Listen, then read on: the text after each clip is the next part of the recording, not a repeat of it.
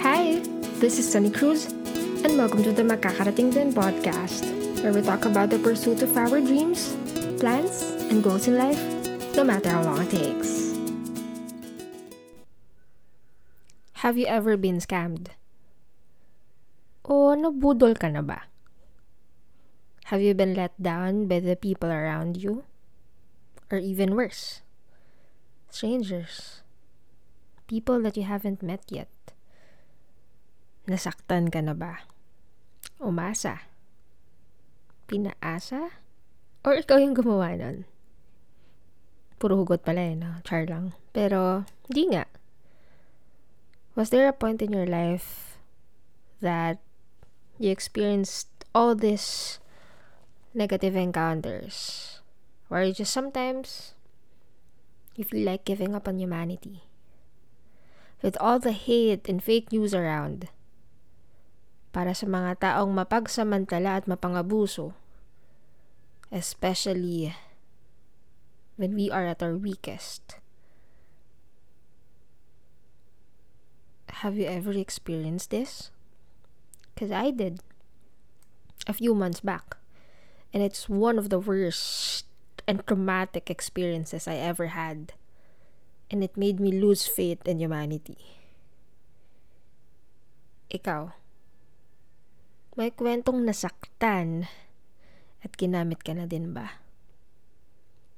Wow, ang bigat. Tara, kwentuhan tayo.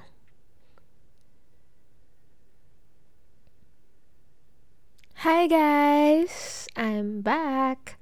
Sorry I missed last week. But babawi ako tonight since I'll be releasing two episodes.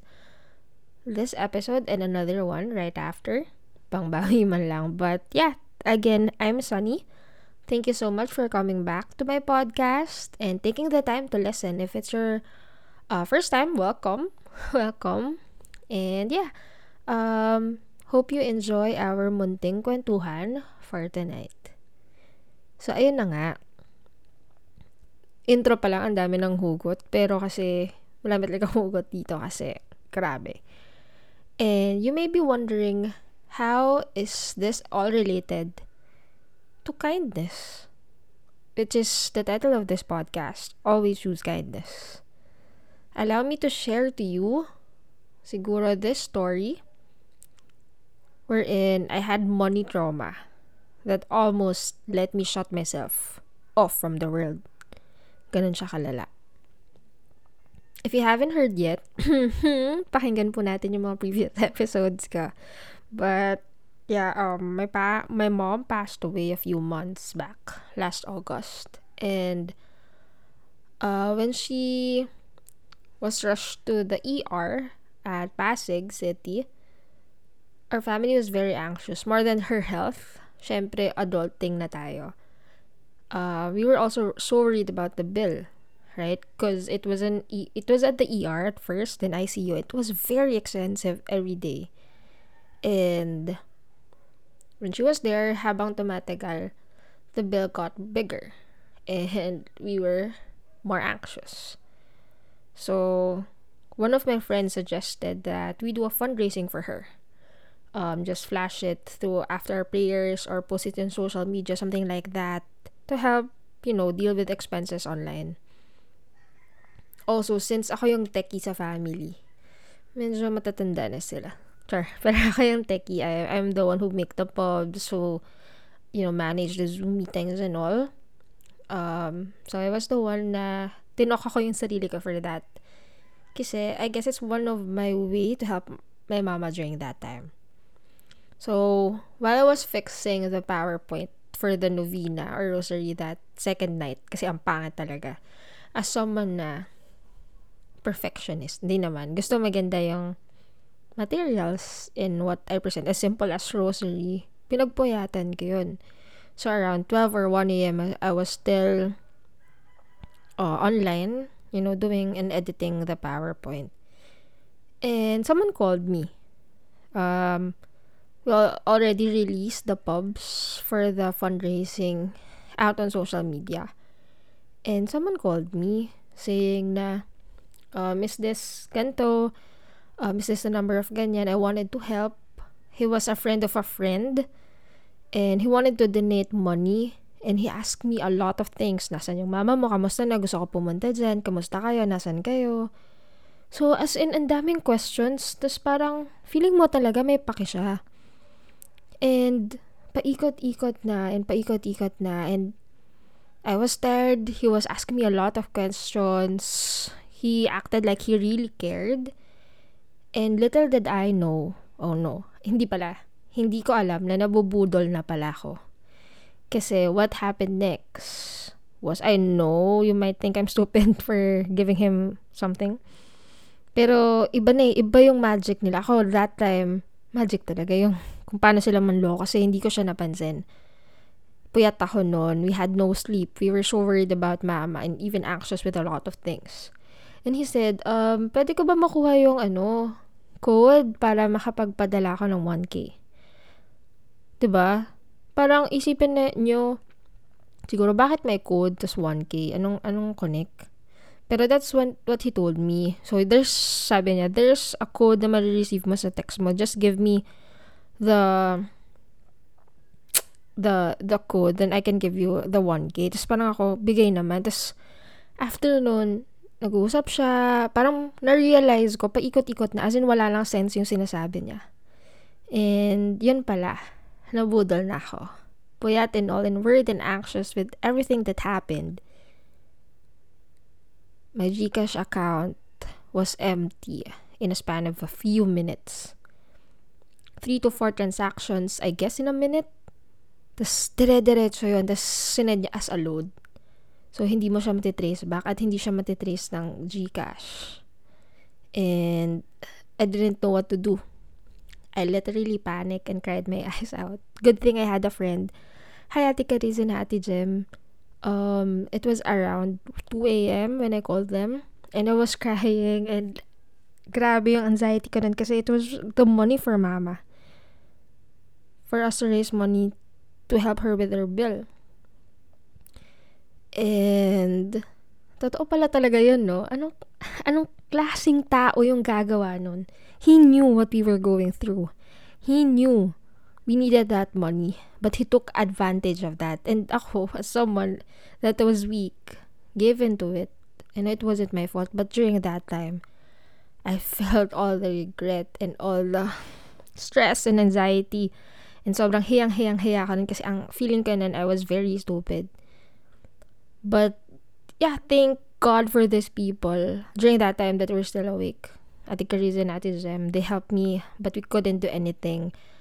Um, wala wala kayong magawa. Sobrang bilis. Alam as in, jun, nakita mo yung text, sunod-sunod. Tapos wala na, hindi ka na alam yung gagawin na parang, grabe, sobrang telesetty lang yung pig. Kasi parang, shit, nawala lahat yon And, bumaba ako sa kwarto ng mga kapatid ko. I told them, we panic. I panic sila. Wala na silang pake kasi kakagising lang nila.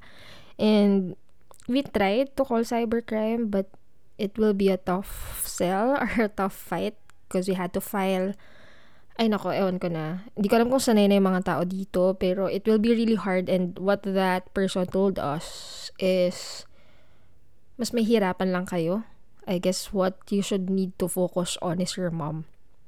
Which is nasa ER pa siya ng time na yon. So, we did just that. And when our papa found out about it, sabi niya, anak, pera lang yan. Okay lang yan. And that person, literally, demon niya siya. Kasi during that time, I didn't really want to do the PowerPoints, the Zoom, anything. But thank God for understanding and loving family and parent kay Papa during that time and friends who comforted me because I couldn't sleep. 2 a.m. yun nangyari, 1 or 2 a.m. 12 noon, iyak pa rin ako ng iyak. Sobrang nag-overthink ako, sobrang nag-guilty ako. I really felt bad. But, napakalma nila ako. Eventually, I, I, I fell asleep. And, we tried We actually tried to file a complaint sa GCash. They locked the number. But, we still needed to do a police report, iimbestigahan yan, and the chances of it is very slim.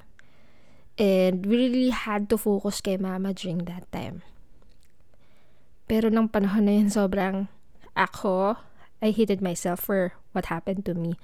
But I hated that person who did that. As in yung galit ko, as in sobrang ang sama mo. Alam mo yung ginagawa mo and ang sama mo. And I searched that number. He did the same thing with someone um, that same night. Someone posted about this. And we looked into Gcash scams. And there were a lot of scams similar to that. And people needing money being scammed or budol. And it really made me lose faith in humanity during that time. I was so angry and frustrated because these people knew what they were doing and they were doing it. And sobrang sama nila for doing that. I knew in my head, sabi ko na lang, it will be karma. But, diba, kung nandun ka na sa sitwasyon, ang hirap. Kasi, buhay ng tao yung nakasalalay, tas pinaglaruan ka. Ginamit ka, tinabuso ka. One way or another. I lost faith in humanity that day. So, ito na nga. How do I get from losing faith in humanity to trusting and believing in strangers again? Allow me to share to you a recent incident a few weeks back. Um, ito, aminado naman ako na kasalanan ko. But, I came from my graveyard shift. I went to Pasig that day to attend a workshop. So, nagbus ako pa PTEX. So, mga sa South, mga taga-South dyan, alam nyo yung PTEX. And I didn't want to be late. So, I took a grab. Grab car from PTEX to Pasig. And di ko rin alam kung saan ko nakuha yung energy ko. Pero, siguro may mga ganong taong grab drivers no, na masaya kakwentuhan, ganon. So, ang dal-dal-dal ko, nagkwentuhan pa kami. Kahit nag-CR si kuya, kahit feeling ko malilate na ako, chill lang ako. And he was very nice. He was from Naik Cavite. He was, you know, a grab driver for quite some time. And yun daw talaga yung ruta niya. Um, PTEX, around that area. And yun yung normal route niya. And it was a very fun ride. I wasn't late. Hinatid pa ako ni kuya sa mismong building sa harap. And he was very, very nice. So, ayun na nga. When we had our lunch, late lunch na yun, around 1 or 2 p.m. I was looking for my wallet. Kasi nandun lahat. Nag-withdraw pa ako the night before kasi sabi ko may lakad ako that weekend. So, around 4K, yung nandun, nandun din yung cards ko, my license, everything was there. And hindi ko makita yung wallet ko. Pero this time, I didn't panic. Nag-mature na si ate mo, girl. um, I asked the people around me, uh, what should I do? Uh, I think I left it sa Grab. I tried contacting, chatting yung sa Grab driver pero wala.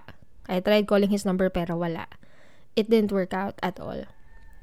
And may may cash naman ako sa pouch ko, 200. Pero pari lang, I was supposed to go to Dagaytay that weekend with my friends.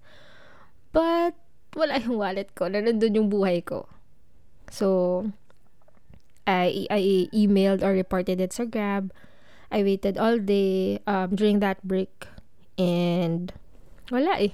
Hindi talaga siya matawagan. Ang hirap. And ayun na nga. Um, when he when I didn't really know what to do anymore, I just, you know, I think nag-mature ako in a way kasi I transferred all my money sa friends ko, sa cousin ko para, syempre, someone who experienced money trauma prior, ayoko mawala ng pera. And all my life savings were there sa cards. And, yeah, all of my money. So, what I did is I transferred it all, ganyan, imbes na magpanic. Um, what I learned this time is, what should I do? So, I won't get, you know, scammed or makuha na, mawala na naman ng pera. So, that's what I did. And, I went back to the workshop. Hindi ko siya inisip. We just prayed. I just prayed and really left it all out to the universe na sana, Lord, mabait si Kuya Grab Driver. Even though may nagsabi sa akin, medyo mm, imposible na yan ng onte kasi may cash eh. And medyo malaki. So, medyo malabo na mababalik. Pero ako, Lord, sige na. Di ko alam yung gag. Pero di ko na din sabihin ko sa magu kay Papa, ganyan sa sisters ko kasi alam ko mapagalitan nila ako. Ang syunga-syunga mo naman, Sunny, Sanit. Ganyan, ready na talaga ako for that part. Pero, um, I forgot. I, I just focused on the workshop and just enjoyed my time. Kasi wala naman na akong magagawa. So, that's what I did. And, when the workshop ended at around 5 p.m., I checked my phone. Someone messaged me. Ay, trinay ko pala siya hanapin sa messenger. Guys, nagtry ako. Hindi ko makita. Hindi ko alam kung ano yung messenger niya. Hindi siya lumalabas. But after the workshop, someone messaged me. It was his son. Saying na, Ma'am, we were trying to reach out to you the whole day. Nasa amin yung wallet mo. Can we meet tonight? Sabi ko, hindi. Kasi nasa Manila pa ako noon. And we just talked and asked if we can just meet up tomorrow. Sabi ko, ako bahala sa inyo, nasa Tagaytay ako, nasa Naik sila, Cavite. So, it's quite near, but not quite then.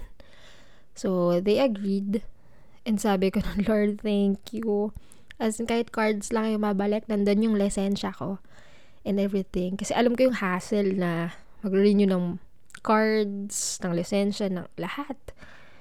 But thank God for good people who really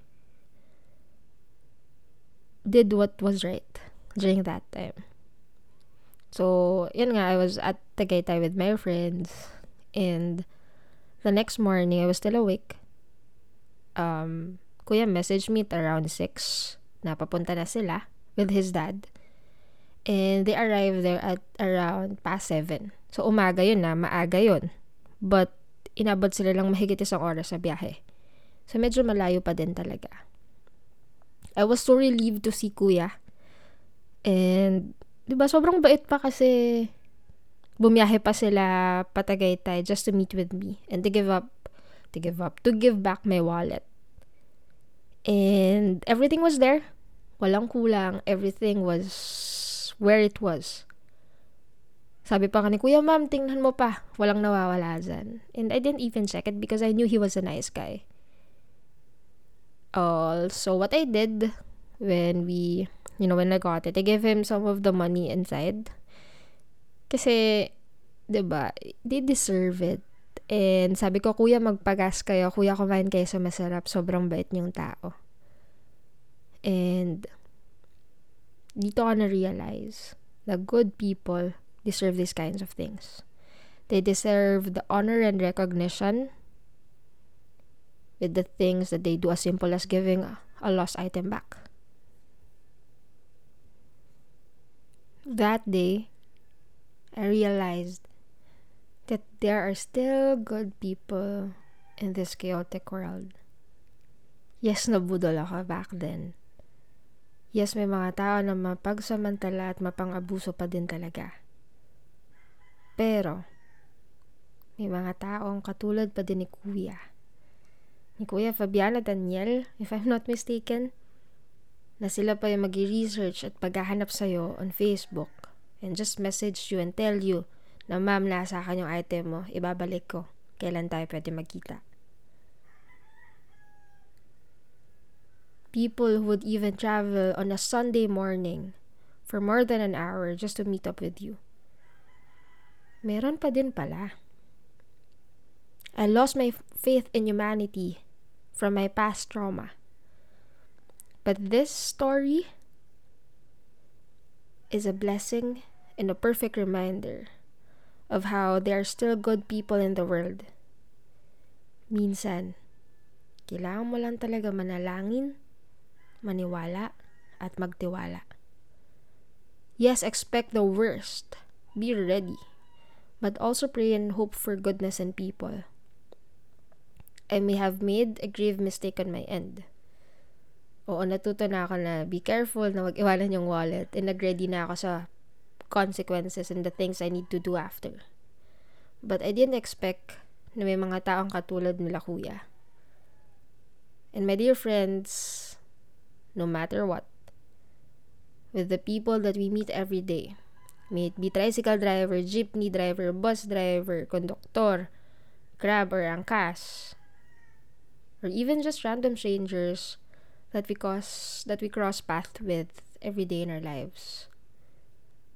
Please don't forget to be kind. Be nice to people. Hindi naman mahirap yun, diba? Ask them how they are. Baka minsan kailangan lang din nila na may nangangamusta sa kanila. Makapagkwentuhan ka. It eases everyone's day. Even strangers. And my dear friends, choosing kindness allows us to receive kindness as well, even in ways we don't expect. Indeed, the Lord and the universe never fails to surprise me. As I end, my dear friends, a friendly reminder to everyone listening that we should always treat people, even strangers, with love, care, respect, and most especially, kindness. We're all going through something. But may this episode remind you that there are still good people in the world. There's still goodness in this world. Choose to be kind. Always. Kasi eventually, one day, magugulat ka na lang. Makakarating din. Ikaw, what's your makakarating din story? Thank you so much guys for listening. I hope you enjoyed this episode. See you again next Saturday at 8 p.m. here on Spotify Podcast. Don't forget to hit the follow button and the notification bell so you won't miss any episodes. See you!